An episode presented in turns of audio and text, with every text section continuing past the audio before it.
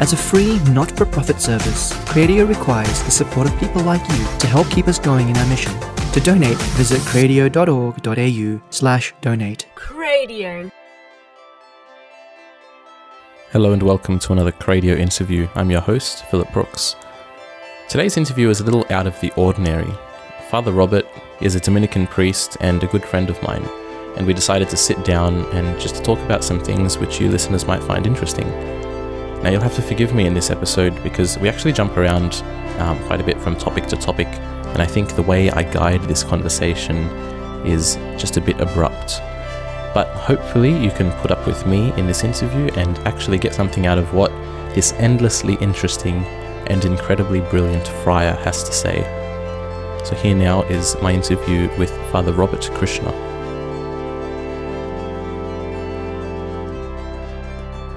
So today we're joined by Father Robert Krishna, a Dominican priest, chaplain to Monash University in Melbourne.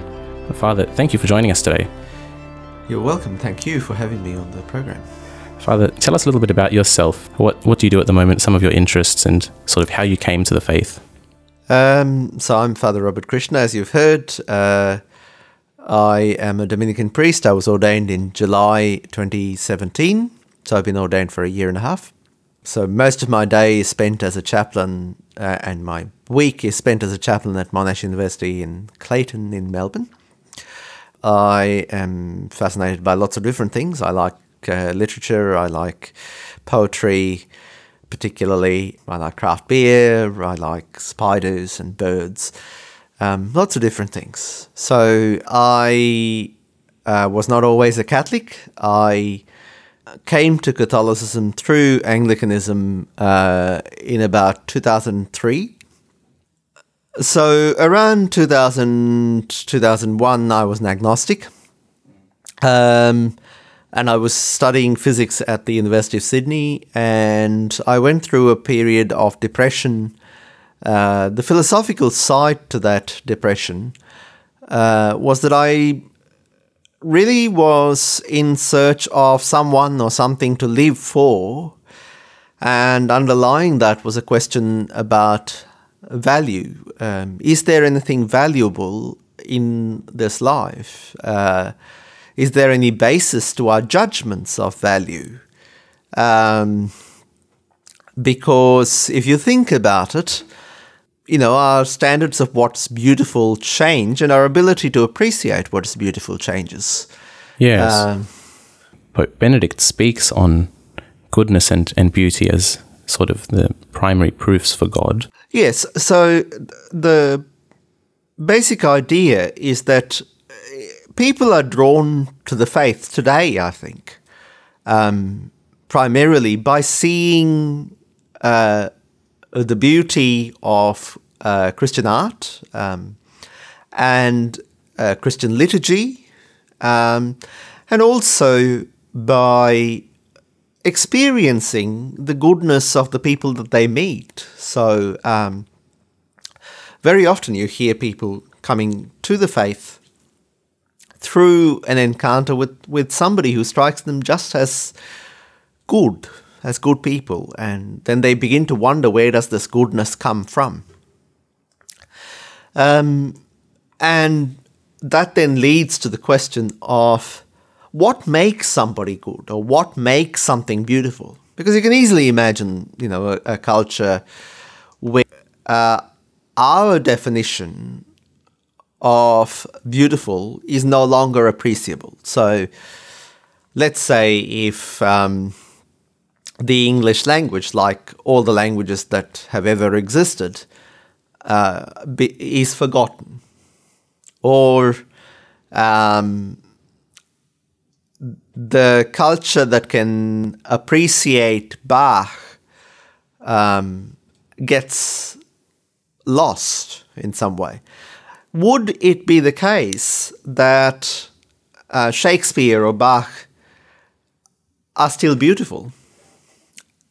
And ultimately, the only answer to that question, I think, is either that, okay, there is no goodness or beauty, or that there is something undergirding our valuation of the uh, true, the good, and the beautiful, which is beyond uh, merely human judgments.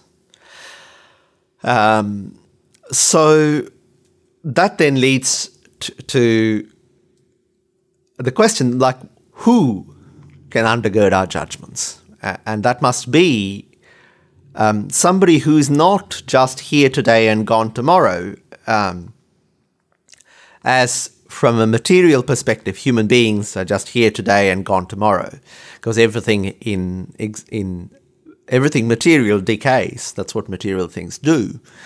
Um, so that must be a God who is a creator, who um, creates things and who gives them, who appreciates things, who says, who looks at the universe and says, "This is good." Um, so that's um, that's part of how I came to the faith too, that I appreciated. I came to a kind of an intuition that there must be somebody who undergirds our values. Otherwise, I can't genuinely say there are um, tr- true, good, and beautiful things. I can just say that there are things which I like or which I appreciate in this way. Um, and then the question became which which of the many claimants it, it, oh, to that title uh, is a reliable guide, uh, which then led me to Christ because I came to believe in that. Well, because I, I had the idea um, that Christ historically really existed, um, which most people don't doubt. Um, that Christ really existed and went around in Jerusalem at roughly around the time that, that the scriptures say that he do he does. Then I so uh, basically as a as a I took a punt on the idea that I took a chance on that um, Christ might be the way. And then I slowly, by attending an Anglican church, I came to believe in uh, that Christ existed and was who he said he was, the, uh, the way to God.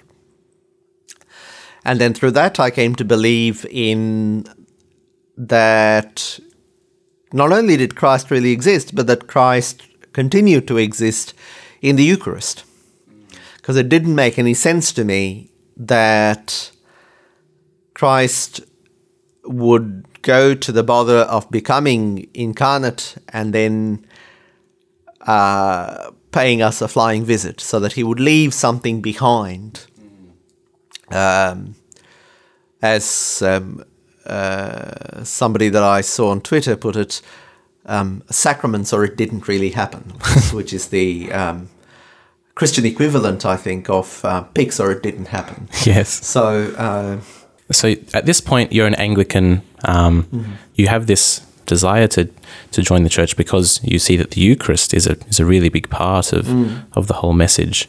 Um, what's standing in your way? Well, what is sort of the big? Um, I didn't really have much of a sense of uh, the Catholic Church as something open to me as a modern, uh, up to date uh, um, person in the world um, from a roughly English speaking background.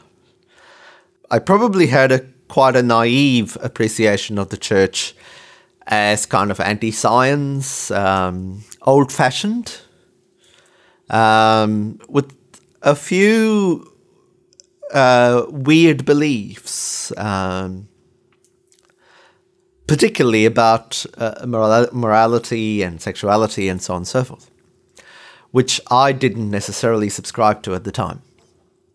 So, um, but it, but really, I, I mean, I, I, the Catholic Church wasn't a, a factor on the horizon. It wasn't really something that I knew about very much, one way or the other.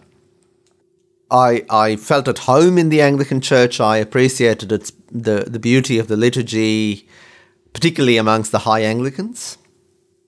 Um, and so I didn't really think about the Catholic Church.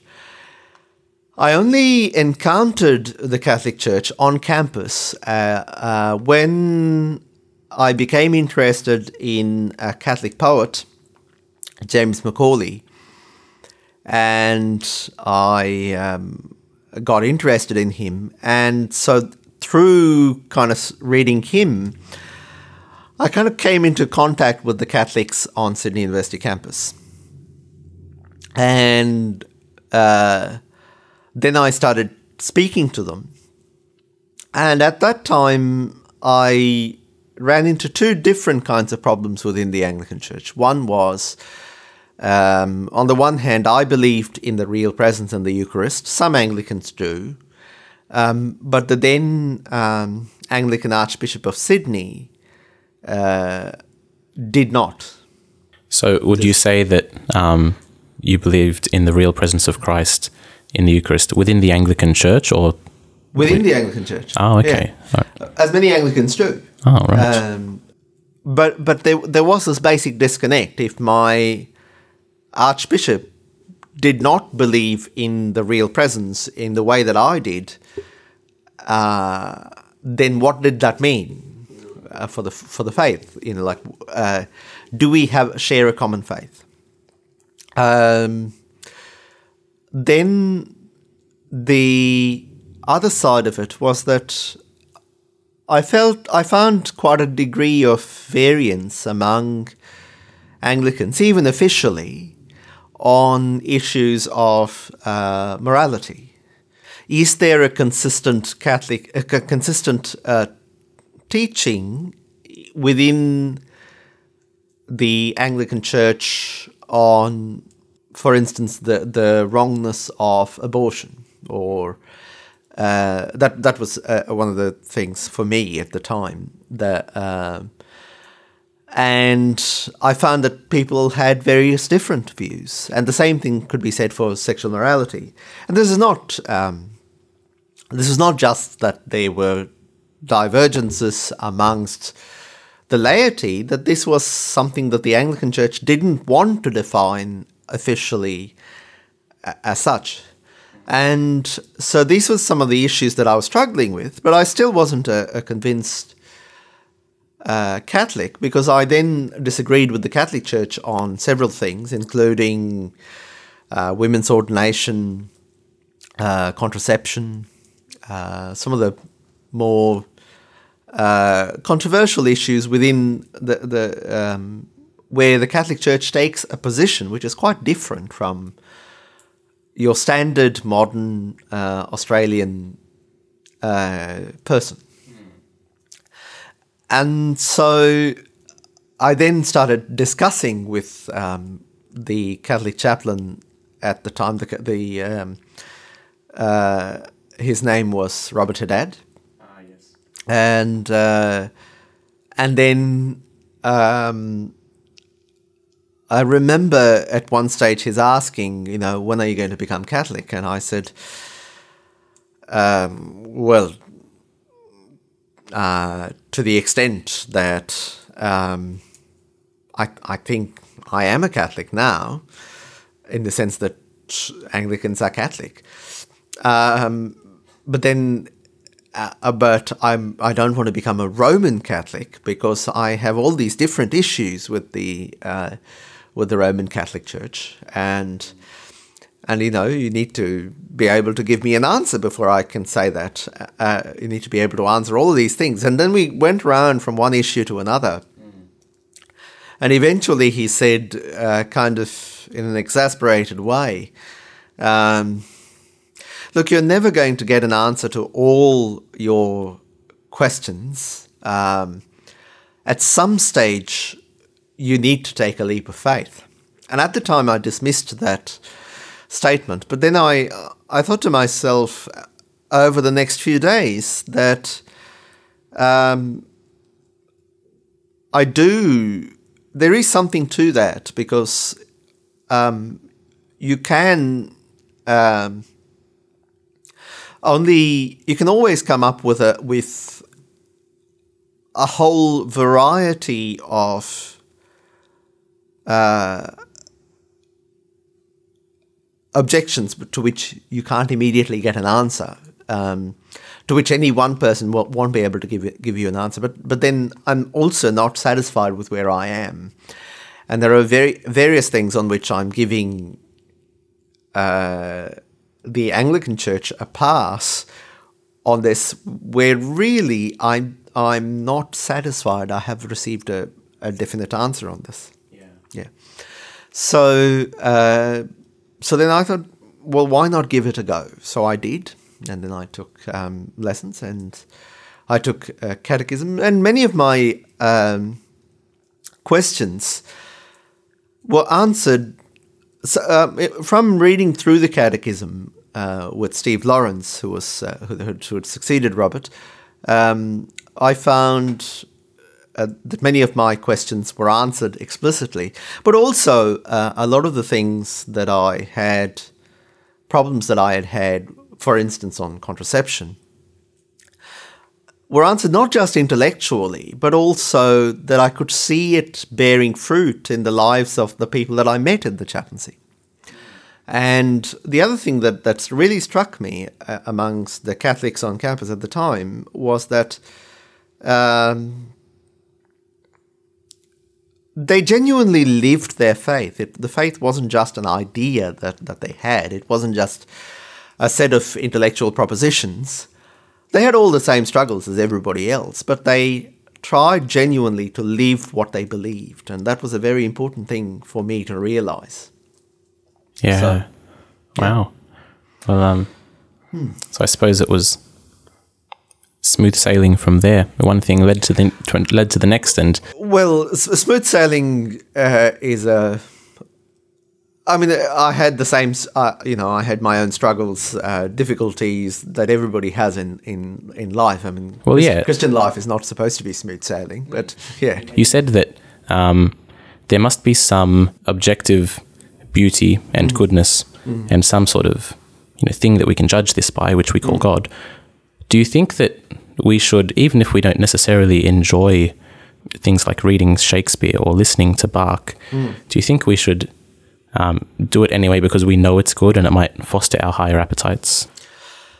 I think there is something to be said for that. That um, we learn to like things, and I think part of growing up is is actually deliberately uh, going out of your way to see what you can learn to like, to see what you can learn to appreciate. So. Uh, I mean, I can go back to spiders if you like. That that most people are afraid of spiders, but but the more you learn about them, the more fascinating you find them, and it's the same with with um, with uh, literature. That I mean, I actually did grow up uh, reading all sorts of things, and Right. just reading them for the sake of that. Uh, I knew these were classics. I knew these were things which people appreciated, and I thought part of growing up was to join the club of those people who liked these things. Yes. which is which is the sort of thing that that people do as teenagers. But but I think there is a lot to be said for actually trying to see why is it that people like this? Why is it? Uh, is there something that I could get out of it? Yeah. And I think as you as you get into it, you, you kind of fall into the habit of of saying, yes, this is actually lovely. This is actually beautiful. Because I mean, I think you know, it's it's part of growing up, like you said, that you know, young children are told, oh, you know, don't watch Thomas the Tank Engine anymore. That's for you know little babies. You know, you start you know moving into this sort of Yeah, and I and I think I mean, uh, as much as growing up is putting childish things away, I think there is also an, a, a sense in which um, there is a connection. You you learn to appreciate the things you liked as a child in a different way as an adult. So um, I still love Bugs Bunny, and I think Bugs Bunny is one of the classics of of, of Western uh, civilization. Um, and uh, and then Bugs Bunny uh, has a lot in it of Western culture. Uh, there's a whole episode of Bugs Bunny devoted to um, Wagner, uh, and there's another uh, episode uh, which is linked to Mozart and, and lots of other things. So Yeah. um, and and you find that a lot of things are connected Yeah, yeah. uh, and uh, because people read and people uh, listen to other things, so so you appreciate even the things that that you thought were not connected are actually connected because they then lead you to see what um, that was doing Yeah. in, in quite a different way. Um, so um, the other day I was watching the movie Hot Fuzz Yes. and um, at some stage in Hot Fuzz, there's a quote. Um, uh, forget it. This is Sandford. Now, forget it. This is Sandford is a play on a very clever play on Chinatown, the end of Chinatown, which has "Forget it, Jake." this is Chinatown. So, um, and the more you realize interesting connections like that, the more you can appreciate the beauty of, of the whole thing. And that Yes. then applies to the whole of uh, what we see in the universe. That the beauty of things is interconnected. Yeah. Well, I suppose it's like, um, you know, if um, a parent brings their um, young children to go and see a good Disney film, often there will be, you know, things that not only the children can appreciate on a lower level, but on a much higher level, you know, parents can get a lot out of the film as well because because of the way that it's written and the way that it's made, and it's quite brilliant. Yeah, and, and, and the same applies to creation. So um, there was a famous quote from the 18th century that um, I see the greatness and the goodness of God in dissecting the entrails of, of a fly. You know, like kind of God's beauty is, is shown in creation, and that's that's one of the great great things that um, at some stage in Augustine's Confessions, he goes through the whole of creation and he is searching for God Yeah. and all creation cries out to him, I am not he, he made me. And so you ascend through the beauty of the world as pointing hmm. to the beauty of God. Yeah. And I, th- I think that's a fundamentally Christian realization that that that uh, of God as creator of the beauty of the world, who is um, ultimate beauty. Absolutely. Um, I think it's really good that you mention Augustine. Now, it's no no secret that you're a big fan of his. Well, it might be a secret to the to the um, uh, people that who are going to listen to this, but yes, That may be so, but um, what's behind your great love for this um, father of the church? um, I became Catholic in two thousand three, and Pope Benedict became Pope in two thousand and part of uh, this was, you know, discovering him was to discover that he's a great Augustinian, and so then I, uh, as part in, the, in that enthusiasm of young converts, I uh, was I was doing history and philosophy of science, so I did a lot of work on Augustine. Um, so I read Augustine's Confessions. Uh, I then read a lot of Augustine's uh, works on grace.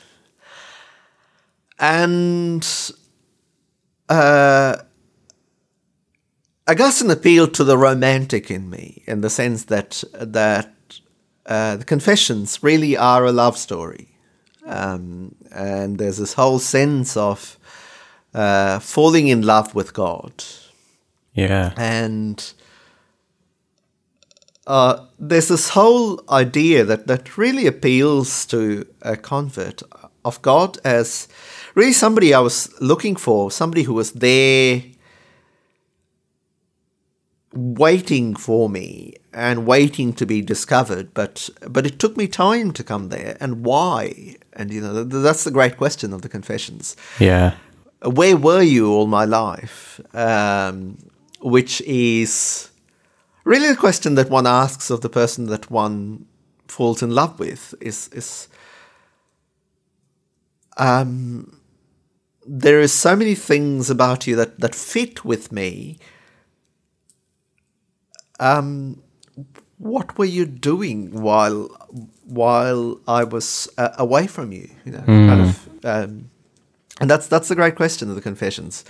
Um, Late have I loved you, a beauty so ancient and, and um so new. Um, and Augustine asks again and again, you know, why did I take so long to find you, given that you were everywhere? And also that, that great question that runs through the Confessions of how can I speak of you? You know, how can I speak? How can I speak adequately of you? um, which again is a lover's question. How can I how can I even express your beauty, and then, but the other side is the compulsion, um, which is really the preacher's compulsion. I can't but speak of you. Uh, um, I'm. I I have to say something about you because I can't hold it within me. You know that that kind of again. It's it's um, so that's how I came to Augustine. So for um for somebody who you know might not have ever really looked too much at Saint Augustine, where would you recommend they start? Is there a particular translation of the Confessions? Can you just dive straight in? You start from right at the beginning and you just read it all the way through. How does it work? Where do you start with Saint Augustine? Most people start with Saint Augustine on the Confessions, and I and I think that's the best place to start. Um, and really, the Confessions are, after the Scriptures, the most important document of Western civilization. Everybody who was anybody read the Confessions. Um, even people who had quite different uh, understandings of the world were reacting against uh, the confessions or reacting to the confessions in some way. So the confessions really undergirds the whole of Western civilization in a way no other text does, other than um, the scriptures themselves. Yeah. Um, and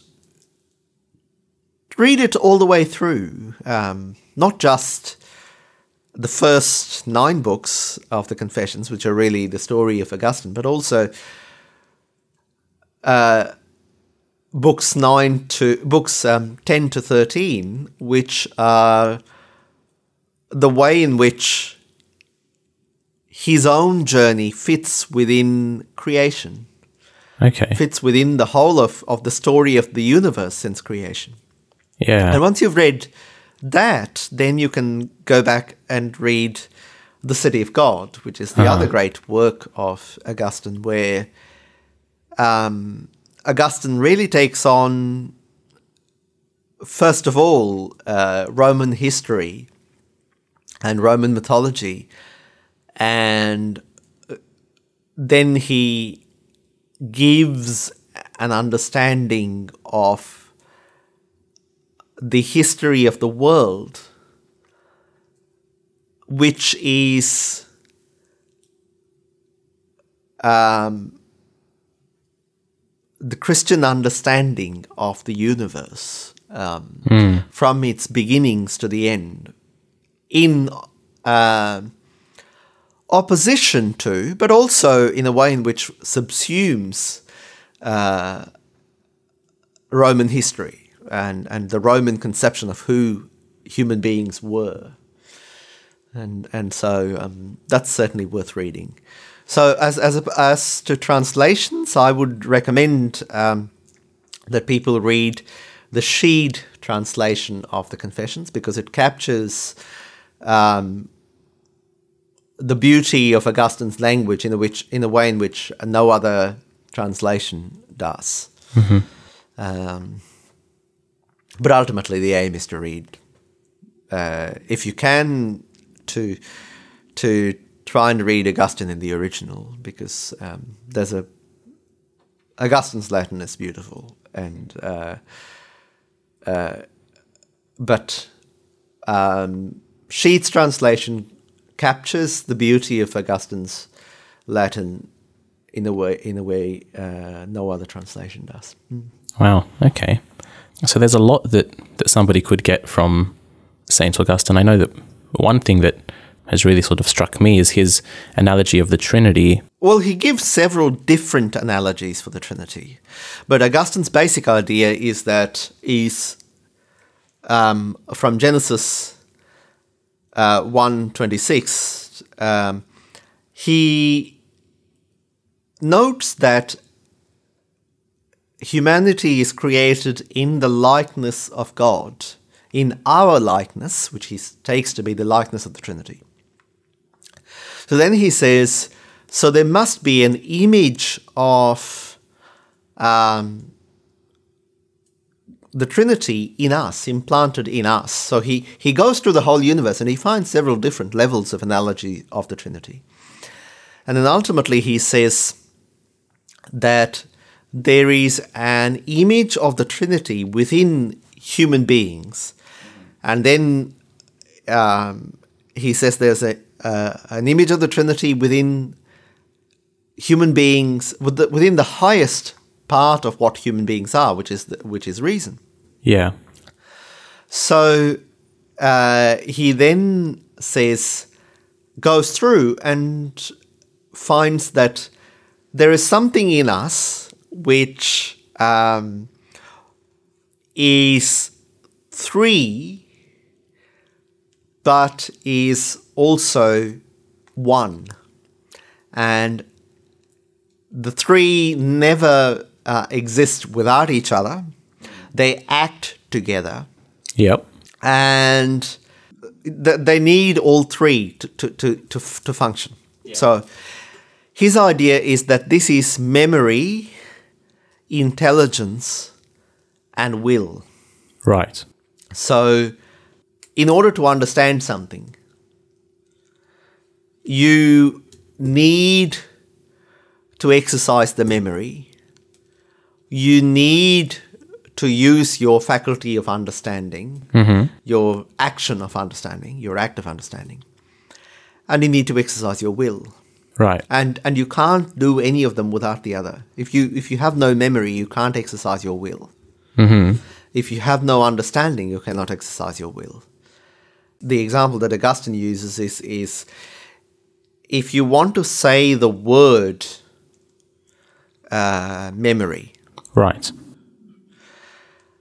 you need to remember what it is called, what this particular action, what, what this particular faculty is called, what this particular um, rem- what remembering is. Yes. So you need to remember what remembering is. You need to remember what you, remembering is. You Yep. need to have. You need to understand what you are remembering, Right. So you, and you need to exercise the will to then articulate whatever it is. So and, and, and even in and it's it's not even that you can separate the two. You, you you constantly need to go back and then you you need to have the intention of of actually doing this. So you can't do it without will. So all three are, are intimately connected yeah. in a way in which they're, they're acting in in the world. So this is an analogy, and what Augustine is trying to do is to, is to find a way in, to say that this is not contrary to reason. That this is um, part of the way in which we reason. I see. Is it possible to remember something that you don't understand, that you don't have a um, some sort of a comprehension of. I guess if you don't really understand it, it's not really in in your brain. Well, but but to the extent that you remember it, you you I mean you might not understand what it is, but but Yes. what you remember is what you understand. I mean you remember that you don't understand it. So if I remember if I remember a complicated ma- mathematical formula, Right. um, but I don't understand how it works, Yes. I re- to the extent what I remember is a s- set of words, Yeah. Yeah. Okay. and then I know that I don't understand it. Yep. Um, so it, it's it's a bit like I remember a set of words. I don't remember the formula as an understood thing. Mm. But to the extent that I remember it, I understand what its components are. Yes. For instance, so. And so that's that's all you can will to, you know, say. Right. Okay. So what else in Augustine is sort of stands out to you as quite quite profound? I think there's uh, something to do with cannibalism that's quite fascinating.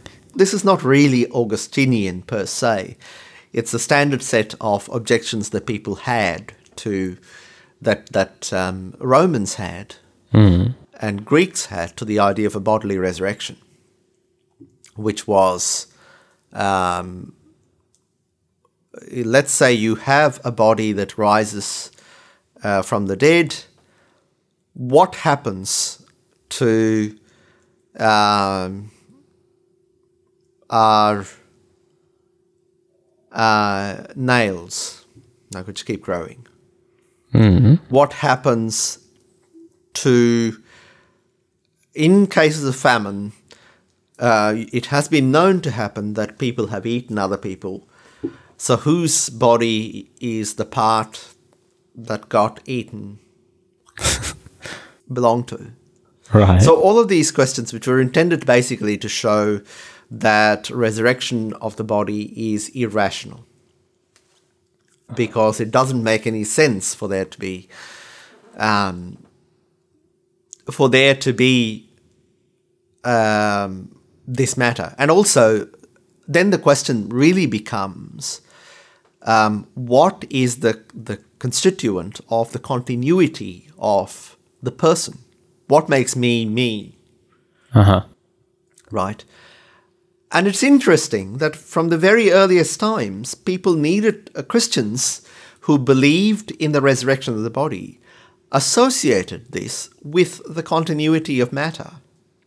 They, they didn't believe that um, it was simply adequate for there to be a continuity of soul which is very, very different from the Roman or the Greek understanding. Because the Greek understanding is you could have um, the the soul was immortal. Uh, well, the, at least the Platonist understanding was that the soul was immortal, or the Aristotelian understanding was that really the, the soul is connected, is the form of the body. So whatever continuities you have, there isn't a personal continuity, so the so the person ceases to exist in a way. Um, Christians needed to find a way between these two problems, and so they needed to answer the question, which I think is a is a fascinating question. So, how do you have a continuity of person without a continuity of matter? And um, for Augustine, this the the uh, the the um, answer to this lay in the fact that God is creator and God can create um, matter as necessary for his um, for his purposes. His answer to that question was that it, it belongs to the original person, and whatever is necessary comes back, and uh, and so human bodies in the resurrection are perfect in a way in which they are not perfect now. So people who have uh, lost um, some part of their fullness or their perfection, or who do not have some part of their perfection, like beards for men. So, beardless people, according to Augustine and all the fathers, will be bearded in heaven because a beard be- belongs to the perfection of manliness. Yes. Anyway, does, so um, yeah. um, wisely Augustine did not answer, uh, did not consider what the equivalent was for women. um, yes. That, that's a great that's a great treasury to um to really get into. Uh, Saint Augustine, thank you for joining us today, Father. Uh, we ask you to pray for us, pray for all the listeners, and maybe um, before you go, you could impart a priestly blessing on us. Okay, uh, in the name of the Father, and the Son, and the Holy Spirit. Amen. May Almighty God bless you and bless all of you who are listening to this in the name of the Father, and of the Son, and of the Holy Spirit. Amen. Amen.